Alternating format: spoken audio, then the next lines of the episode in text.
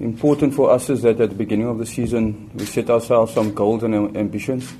Um, and one of those was for us to compete in all competitions. Um, in the league, in the Nedbank Cup, we want to do as well as possible as what we can. And thus far, I thought we've done excellent in the league. Um, we managed to get through the rounds of the Nedbank Cup.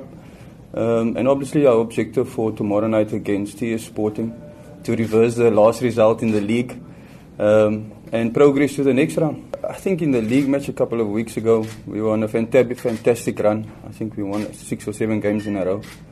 Um, and against TS Sporting, I thought we were a bit flat at home.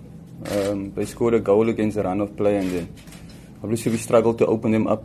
So we've worked on a couple of things. Um, get the boys understand a bit how do we play against certain teams that drop with a reinforced block. Um, but I think also the players realize there that it is no easy game, which is important for them. Um, and when you Ajax Cape Town and you're on top of the log, everyone wants to beat you. Every game is at high intensity. Every game is a challenge for us. Um, we've got a, a really young team, um, and I think in certain situations you see the youth um, and the, sometimes the inexperience coming through.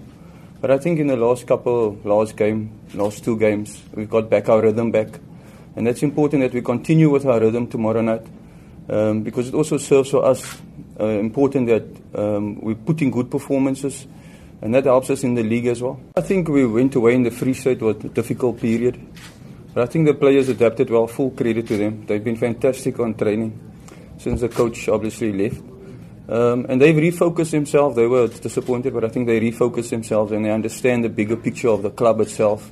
And that is not about one individual, it's about the bigger group, the institution of Ajax, that we want to see Ajax back in the PSL next year. And they, they're driving themselves. The players has been fantastic all season and they're still being fantastic. They're working hard, like I said, so we can only take it from there.